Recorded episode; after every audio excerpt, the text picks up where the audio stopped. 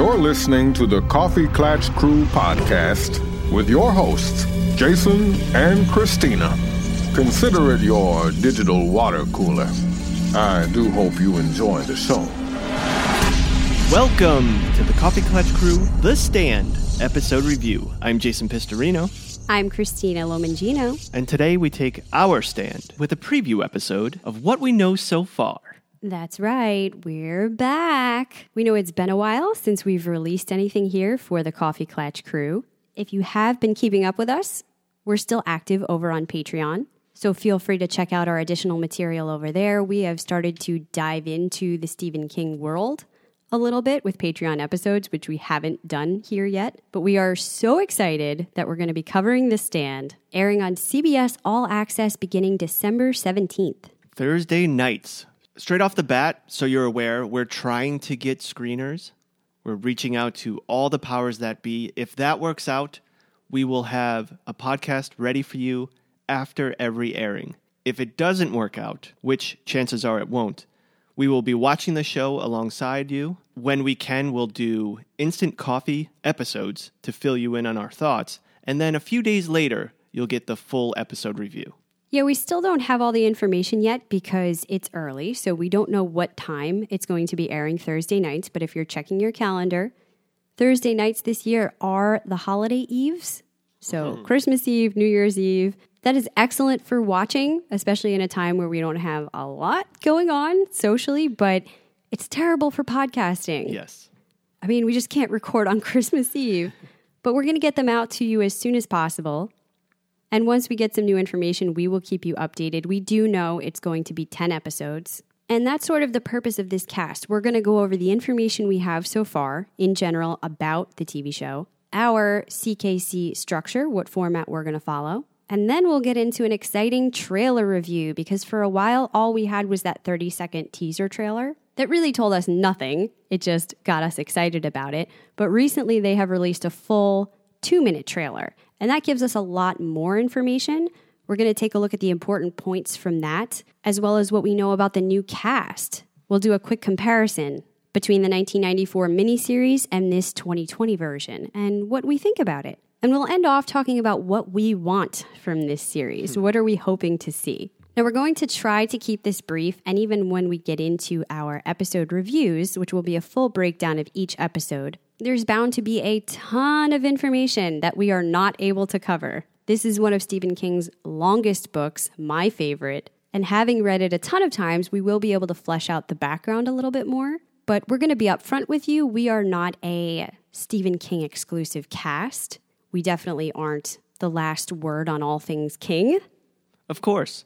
And like anything, and we say this in all of our podcasts, we don't know everything. We don't have special knowledge. But what we do provide is a digital water cooler for you and your friends and all of our clatchers to get together and have a discussion about our favorite shows. Inevitably, we will make mistakes, but we will do our best to have information presented correctly and have fun. That's the most important part. Uh, just a little bit of a warning. Christina and myself have seen the 1994 version of the show, and Christina has actually read the books as well. So we know a lot about this story.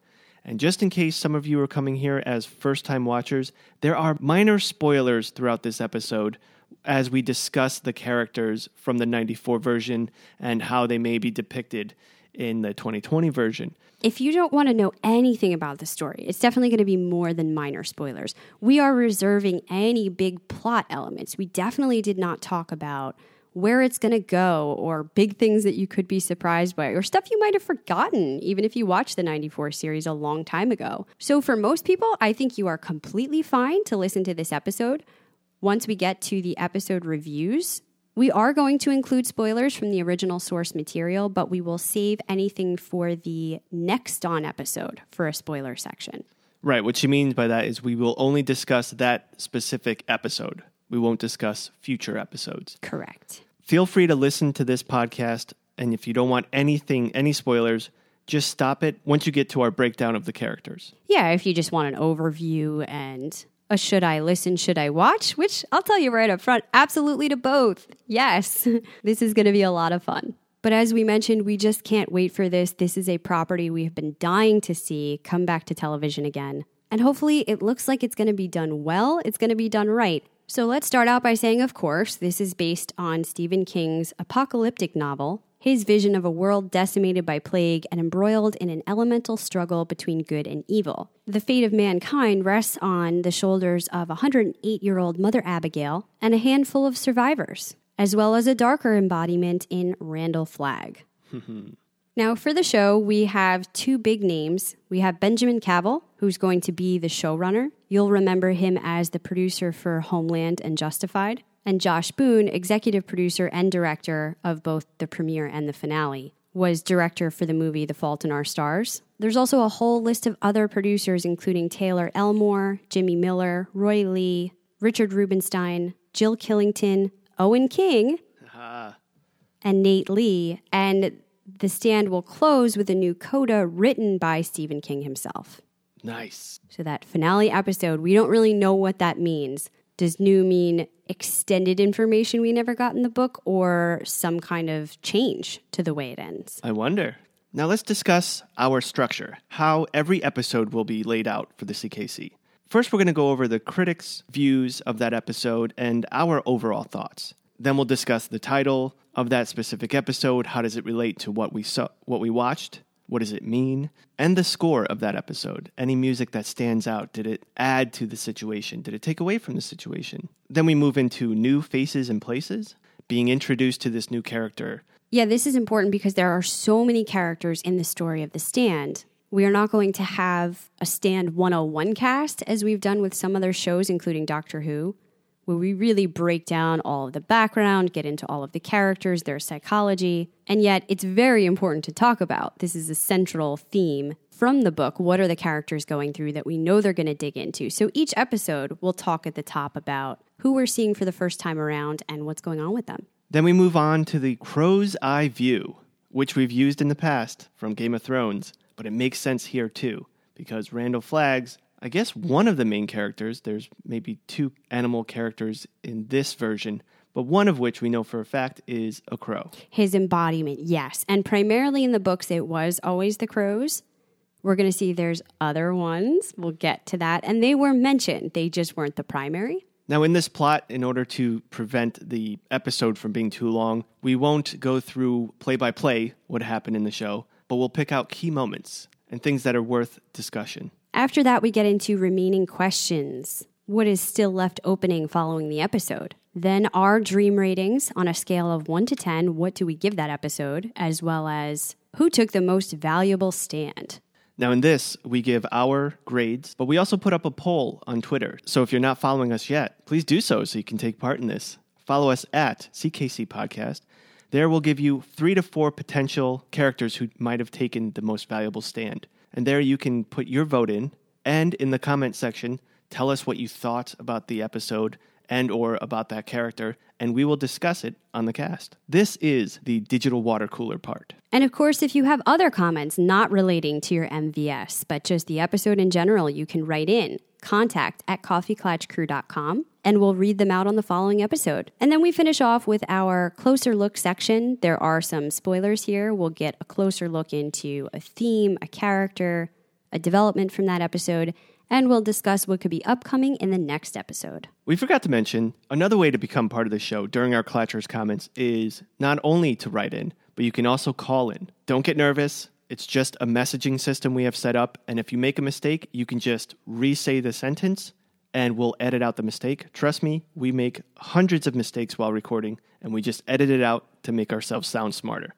So you can call us at ckc.6606. That's 252 368 6606. Okay, with housekeeping out of the way, let's get to some fun stuff. We'll start out by taking a look at our official trailer. Thing. Cause every little thing gonna be alright. I'm scared. Me too. Where will we go? Then you don't worry. Welcome to the Boulder Free Zone. Stu Redman. Which one of you is Larry Underwood? How do you know who I am? How do you think? Mother Abigail?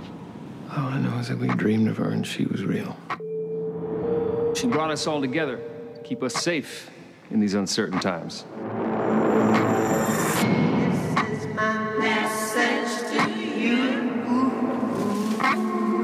I'm in the way of knowing things. I know you feel him. Calls himself the Dark Man. Mostly I just see his wolf. Mother Abigail told us that there are two sides to the world. There's the good and then there's a deep well of darkness.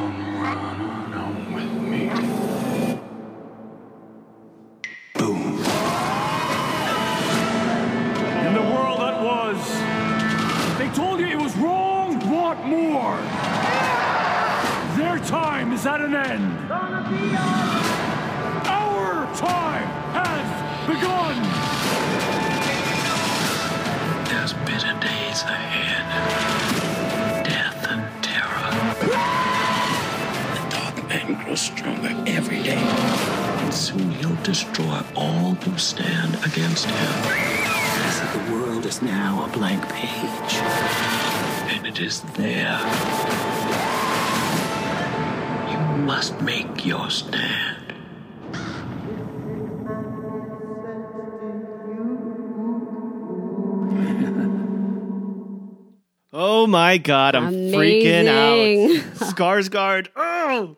Okay, first of all, let's discuss the score. I don't know if this will be the main uh, opening sequence song for the show. Maybe it's just for this trailer, but it works. Very different from the original music that we have, which is in our episode opener, the iconic guitar music. And I thought, I'll never like anything as much as that. You're right, though. I am into this. And between the score, the way things are shot, hmm. the way the trailer is pieced together, I think the overall message is we are getting a darker tone this time around. And I couldn't be more thrilled that that's how they are approaching it. I think that's necessary for the storytelling in 2020. And it does a great job of showing us it's good versus evil, but there's going to be a lot of gray in between. Yeah, so let's say the book begins with the escape of a biological weapon, a virulent form of plague, Captain Trips, from a government lab and its destructive path across the United States and the world. With most of humanity wiped out, two distinct sides form in what's left of the U.S.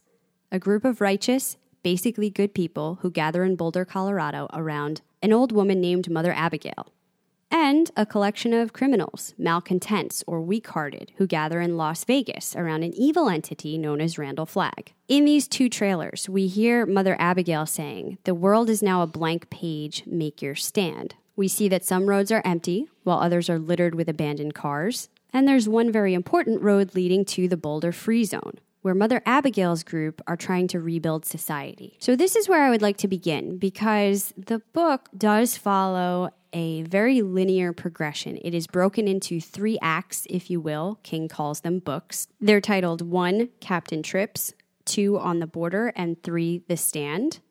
And that gives you a pretty good idea. In one, Captain Trips, it is all about the plague getting out, the apocalypse part of things, the world ending. And then with two, On the Border, we move into the groups traveling, gathering up together, trying to rebuild. The 94 miniseries also followed pretty much this same progression, but the 2020 version is going to shuffle the chronology, they say, meaning it won't play out the same way. The first episode begins with survivors in masks clearing dead bodies from a neighborhood in Boulder. As we start to meet the major players in the story, we'll flash back to their lives pre pandemic, hopscotching between life before and after. Cavell says King does this great thing that we made the conscious decision not to do, which is to go to the 10,000 foot view of what's going on.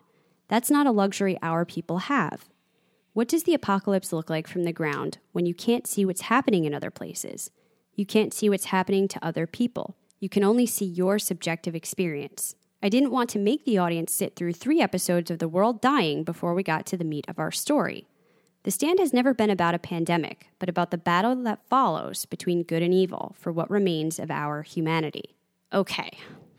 Jason, what do you think about this change? I think what it shows is that Cavell has an understanding of the internet of people today. Basically, we like our information quick. We have a question, we Google it, we have the answer right there. And I think what he's doing is he's taking this beautiful story and he's putting it into the eyes of the people of today. And what he's going to do is give us the meat, and within that, show us why this is happening. And I think if he does it correctly, it may work. Okay, so, with you're pro flashbacks. shuffle. I don't know yet, but the idea, if he pitched it to me, I'd say, that's interesting. Let me see the script. Maybe it'll work. But uh, I think it'd be fine because when the 94 version came out, I watched it because my mother was watching it. But I was really young. I was in fourth grade. I was too young, let's be honest. but let's say I was even a teenager then. I think the first couple of episodes might have been difficult for me to get into at that age. Oh, really? Perhaps. Okay. Um, watching it now as an adult, it's amazing from episode one. So if you do it correctly and you bring us right into what's happening and then you show us how it got there in a clever way, uh, I think it could work. Again, I don't know to what extent are we not going to see the first battle, quote unquote, between Mother Abigail and Randall Flagg, where they're trying to recruit we have to see that that is so important that is so intriguing it's good versus evil it's the biblical good versus evil the devil is whispering in one ear the angel is whispering in the other right Yes. Let me interrupt you there because I'm mostly anti this shuffle for a couple of reasons. I can definitely appreciate the perspective. And as you say, if the showrunners have done this correctly, it could be really interesting. There is the fact that we've had the novel and the 94 miniseries go chronological.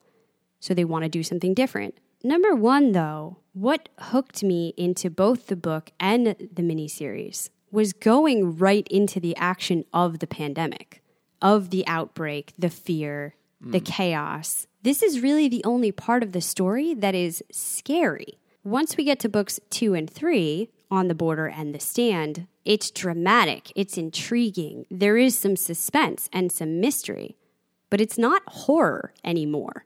And the horror is kind of what got me into this. So I'm afraid that I'm actually going to be less initially excited if we're opening up in Boulder, sort of in the middle of things, and then having to wait for the flashbacks to get things piecemeal. Number two, another part of what I found so intriguing, we do get to know the characters, come to appreciate them because of their journey. How do they respond to this apocalyptic event? How do they start forming up and coming together? And most of all, are they good or evil?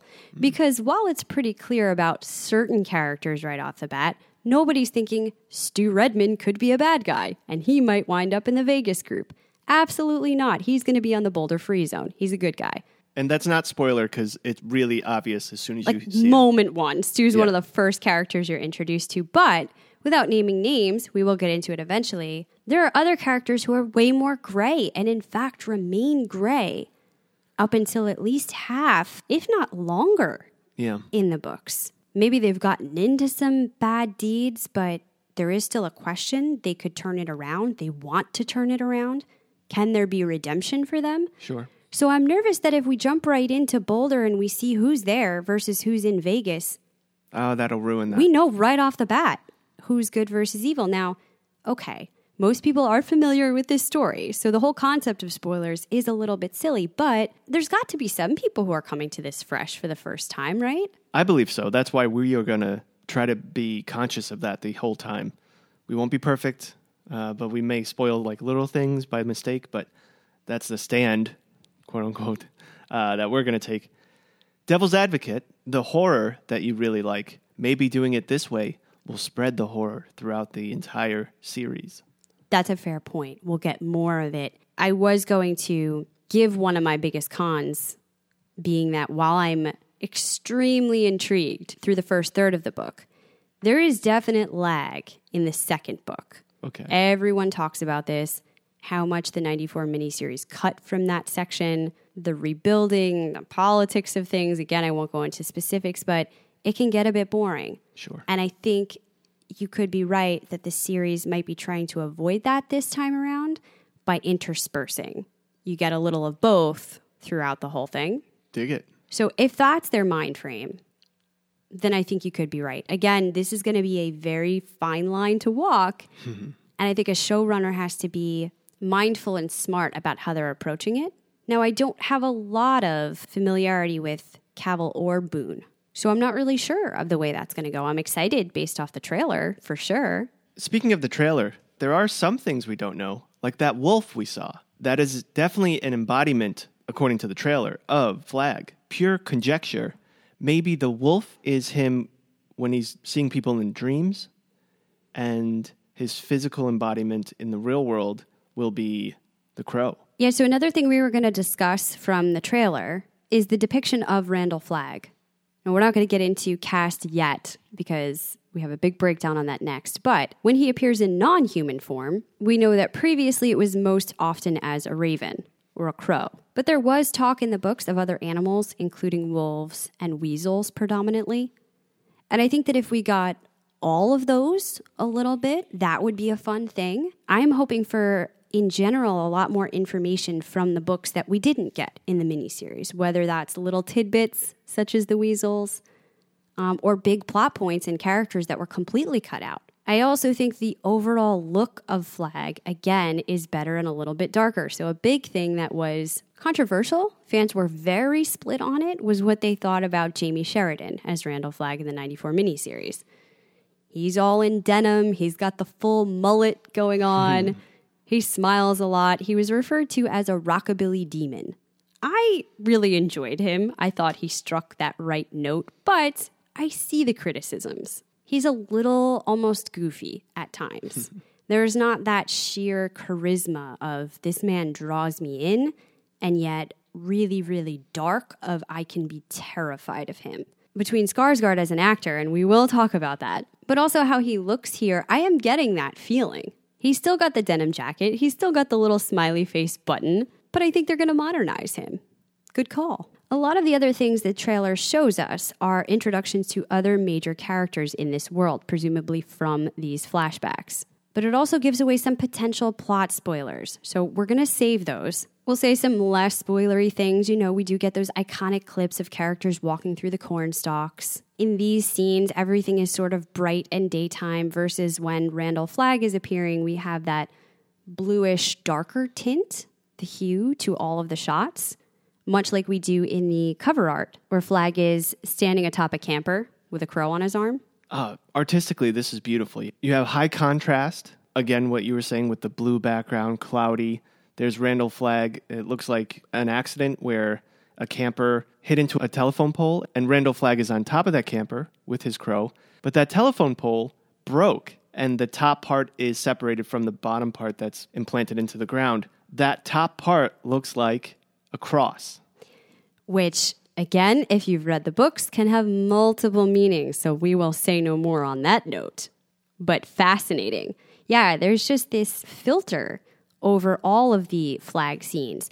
And I think that'll be a cool visual if they use that within the series a lot. You can see when we're meeting some other characters in the Vegas scenes, you have the same color, as well as some of the good characters, so to speak, Mother Abigail, when they're confronted with Flagg. So she's looking at the wolf, same thing.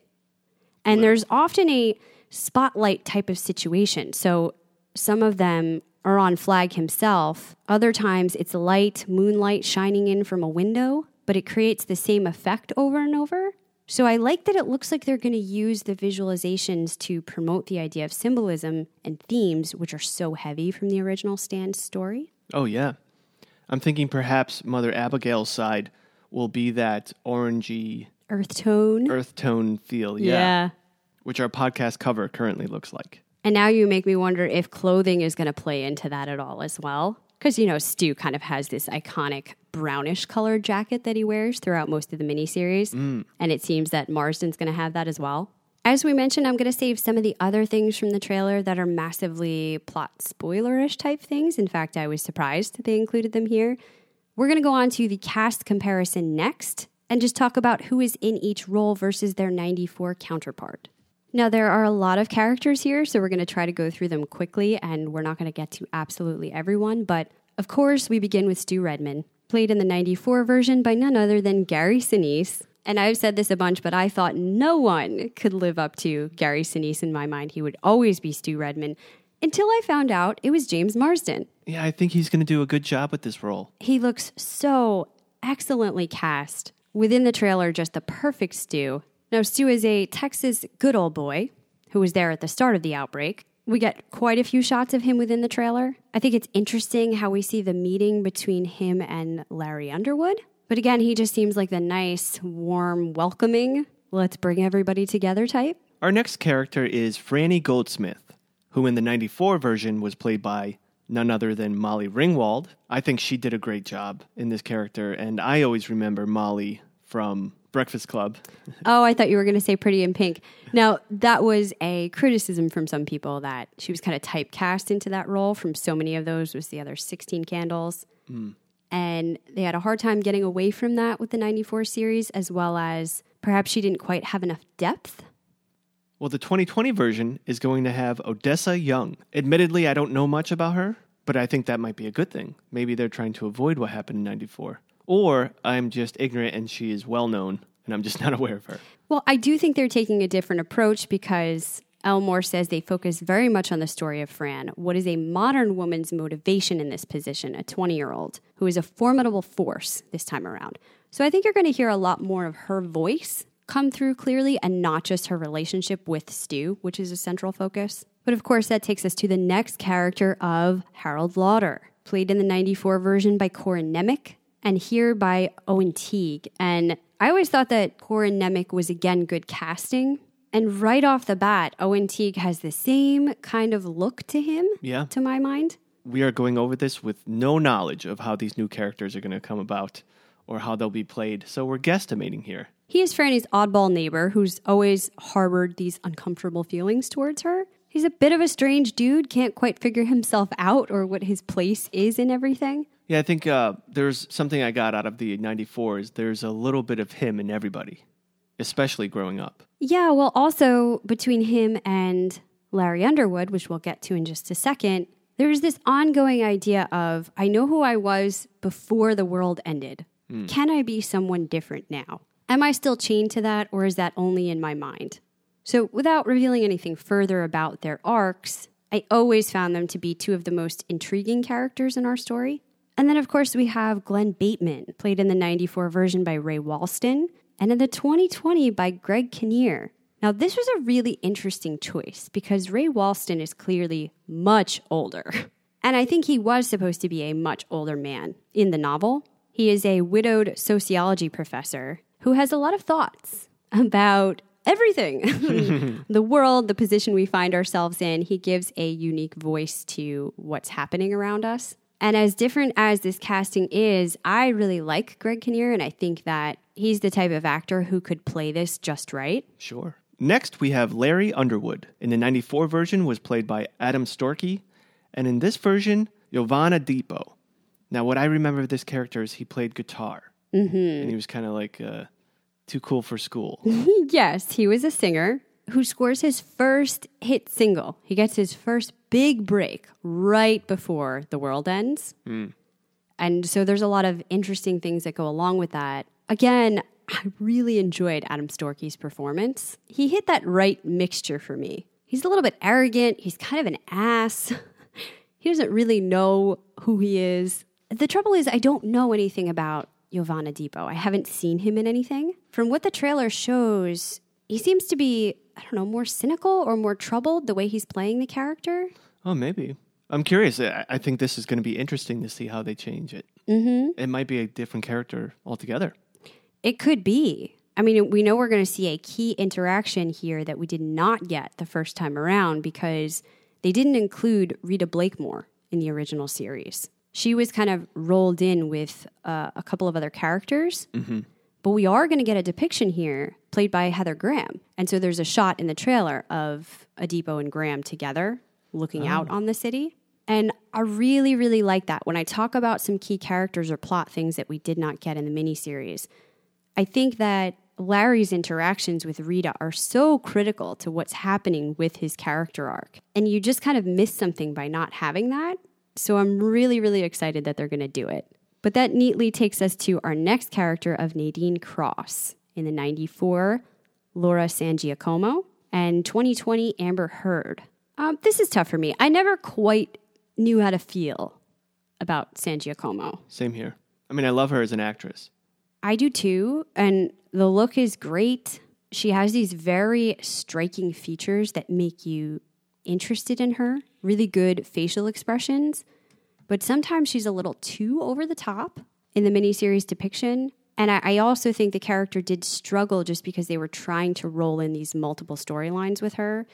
And then they kind of wanted to get into some stuff that happens with her later on, but not really. And so it wasn't all her fault, is what I want to say. Uh, but I think that there is a way for Amber Heard to really improve upon that performance. And then also, just to briefly mention, we're going to have Joe, played in this 2020 version by Gordon Cormier.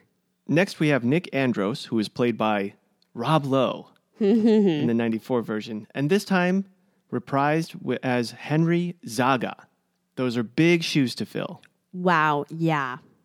I mean, okay, so we know that Nick Andros plays a deaf man who understands human nature quite well. He's very intuitive, but he is not often well understood. And to put it simply, he encounters a series of unfortunate events. Rob Lowe was such a huge figure. And I did like parts of what he did with Nick Andros. Again, I see room for improvement there, but I'm not too familiar with Henry Zaga, so I don't know what that's going to mean. But I'm thinking of specifically his pairings with certain other key characters and how he interacts with them. I think that's going to be critical. So, next up, we have Tom Cullen. In the 94, I don't know how to pronounce his last name, Bill Fagerbach, maybe? But in the 2020, Brad William Henke, who you might know, I recognize him from Orange is the New Black. Oh, yeah, and many other roles in the past. Big boy. Yeah. Now, I mean, physically, these two actors are very, very different in the look of them. But physically, they're both menacing. I mean, just their Could, size. could be. Yeah. Could be. Yeah, based on their size. Now, here's the deal the 94 version, though, there's an innocence to Bill's face that Right. even though he is tall, just upon looking at him, I think, oh, but he's a sensitive man. Mm-hmm.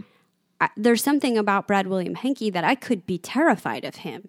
And I think he's going to struggle to capture the innocence and, and pureness of this. And he's going to have to do a lot with his performance to sell that to me, though I do really enjoy him as an actor. And I also wonder what they're going to do with the character. Man, it's going to be difficult to talk about this, but I noticed that no other articles are really mentioning it, and perhaps because they don't know what to say. But in the novels, a big thing going on with Tom Cullen is that he has a developmental disability. And some people thought that that was really exaggerated in the 94 version uh, perhaps to the extreme. And I think because they were just pulling a lot of that from what was directly in the source material. I'm sure that in the 2020 version, they're going to want to change some of that. So, what does that look like for Henke? I really don't know. Next, we have Mother Abigail. Yeah, here we go. she was played by Ruby Dee in 94 and now will be played by Whoopi Goldberg. I think I'm excited for this. I think this is going to be amazing. This was one of the first huge drops that we got about the show when they were slowly revealing characters over the course of time. We knew about Marsden, but next up, one of the really large ones was Whoopi Goldberg. My initial reservations were that she's too well known.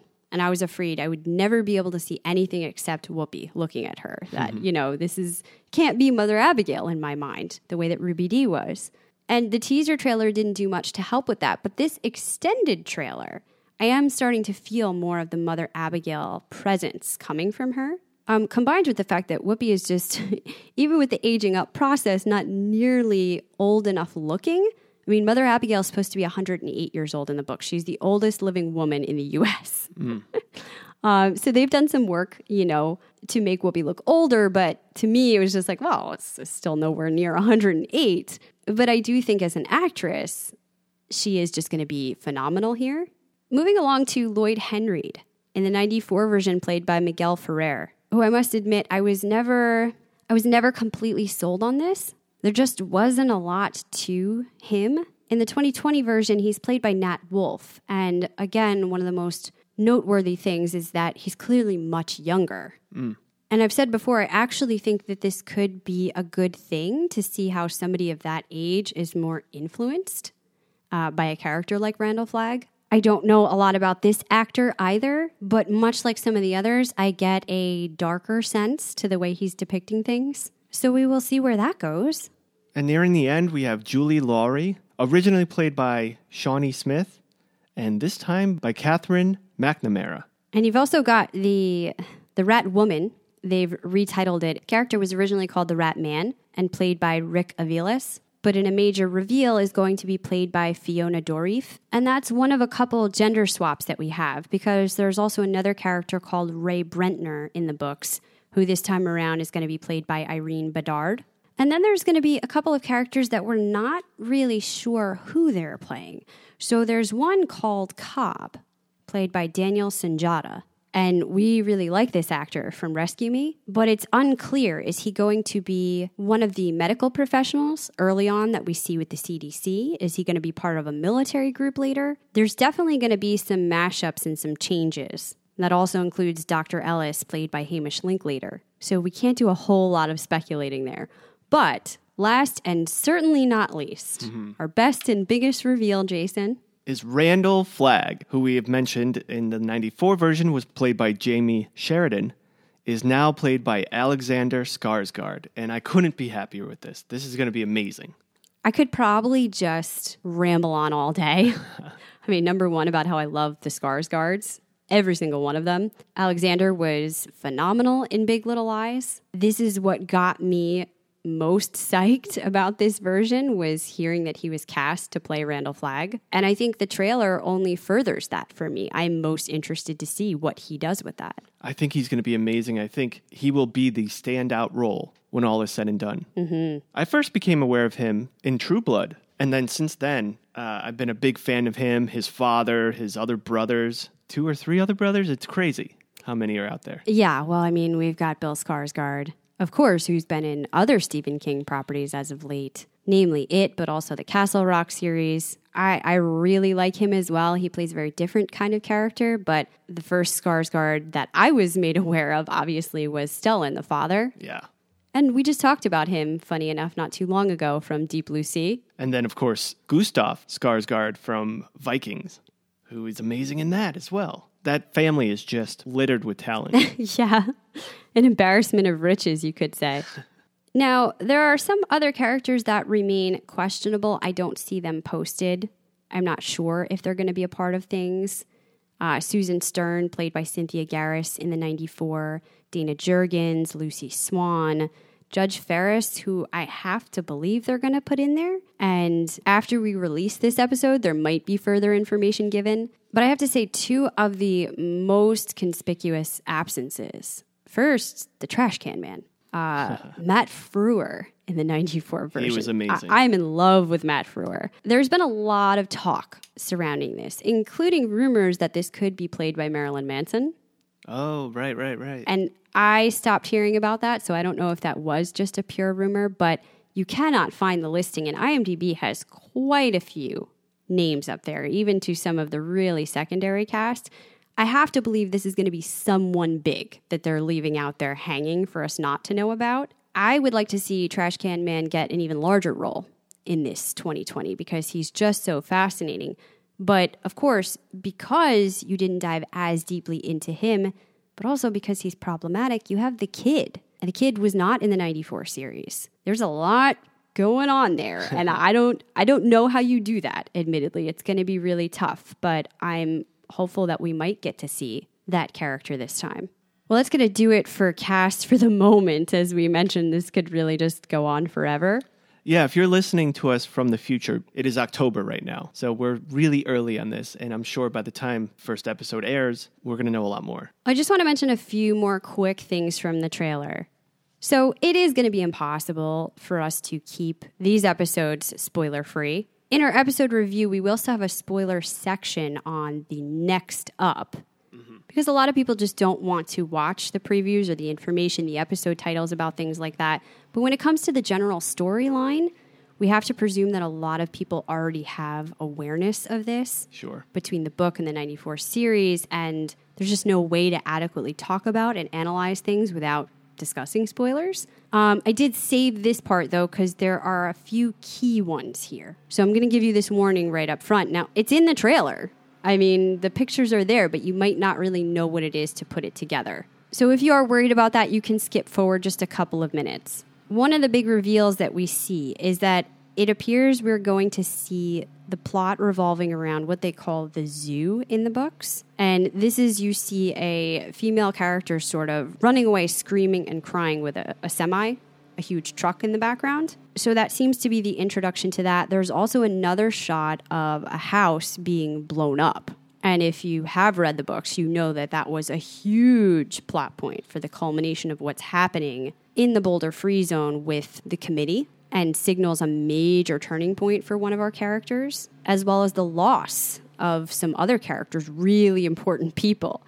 So again, you wouldn't be able to make that connection. But finally, you end the trailer with this shot of four of our big characters Glenn, Ray, or Ralph from the 94, Stu, and Larry Underwood walking down the road. And this is going to be the part where they make their walk to take their stand, the ultimate walking tour as they head to Vegas. So, what that tells me is that the show also knows that predominantly people watching this have a familiarity, that they're not going to try too hard to avoid spoilers either. Otherwise, those things wouldn't be in the trailer.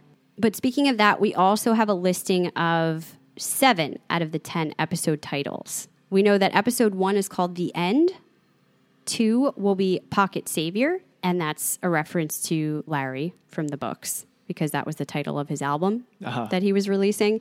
Uh, three is Blank Pages, and I think this is a reference to Franny's diary, a big point. Four is The House of the Dead, and I'm thinking that could be Stu when he escapes from the CDC Medical Center. Uh, five is Suspicious Minds. Six is The Vigil, and seven is The Walk. We don't know eight, nine, or 10, except that, as I said, we know Stephen and Owen King are going to be writing the finale with Josh Boone directing it, and we're going to get whatever this original version of the ending is from King.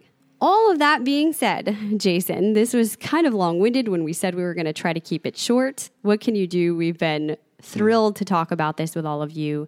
We can't wait to be coming back and doing episode reviews with a story that we love so dearly. What are the big things you're looking for from this 2020 version? I'm looking forward to the Stephen King storytelling being littered throughout this, the thought provoking segments of the righteous and the wrong, uh, amazing visuals, of course, and uh, Skarsgård. I'm just always looking forward to. I, I really anticipate. Uh, sitting with anticipation for how he's going to depict this character. Aren't we all? Is there anything you're hoping that they will change or do differently from the 94 series? Other than, of course, the chronology, which we mentioned at the top. No, I don't think so. Uh, you know, without being like too spoily, I don't think so. Okay. Um, you know, as I said, some of these characters maybe we didn't get the first time around. The kid, Rita, we know we are getting. But I still want a lot of the faithfulness to the book. There are areas that in my head I'm going, please just don't change that. Yeah. Um, and most of all, as I mentioned, I'm really hopeful that even though we are going to flip up, do this back and forth with flashbacks thing, that we still get a decent amount of the downfall, uh, the plague, and the apocalyptic type sections. It concerns me a little that Cav- Cavell says they're not too concerned with focusing on that. That's not the main storyline. Hmm. How much of that does it mean they're removing? I do want to see the battle between good and evil but there's an impetus for why they're doing this. And I'm also a little concerned if the current state of the world will have affected how much of that they chose to include. I was filmed way before this happened. It is something, though, that a lot of the early articles talked about and their concern for the timing of it, when they were releasing it, but they were very quick to tell you how they believed ultimately King's Tale was one of hopefulness. sure, yeah. So where do they mix and match that? I guess, and I'm hoping we still get enough. But character-wise, yeah, I think Stu with James Marsden and Flagg with Alexander Skarsgård are the two big sells for me. Any last thoughts on the stand? Uh, no, uh, we just ask our clatchers if you are listening to this and you enjoy it, and if you're new, welcome, by the way. Be sure to rate and review this channel, the Stand channel, for us over on iTunes. It only helps us, it helps other people know about us. Subscribe, of course, and tell your friends about us. Yes, if you've been following us and you've already left us reviews on, say, the regular CKC channel, we're sorry to ask you for that again, but it is a major factor, especially because we have been off the free channels for so long and we really want to be part of this community. We are thrilled to be doing this. So, as much as you can spread the word, We would really appreciate it. We can't wait to get this digital water cooler back up and running. In the meantime, you could always go back to our other channels or uh, follow us over at Patreon to listen to exclusive episodes, movie reviews, bonus episodes, coffee breaks, guided imageries. If you are a Stephen King fan, we mentioned that we've done a couple of movies within that universe. They have included Gerald's Game, It Chapters 1 and 2, and Doctor Sleep. And The Shining coming this month. That's coming up soon. So, on this channel, The Stand, we will be back in December. But until then, you come see me anytime. Be sure to subscribe to our podcast. Follow us on Twitter and Instagram at CKC Podcast. And if you'd like to support Jason and Christina and would love even more content, including bonus casts and movie reviews, join our Patreon at patreon.com slash CKC Podcast. This round is on me.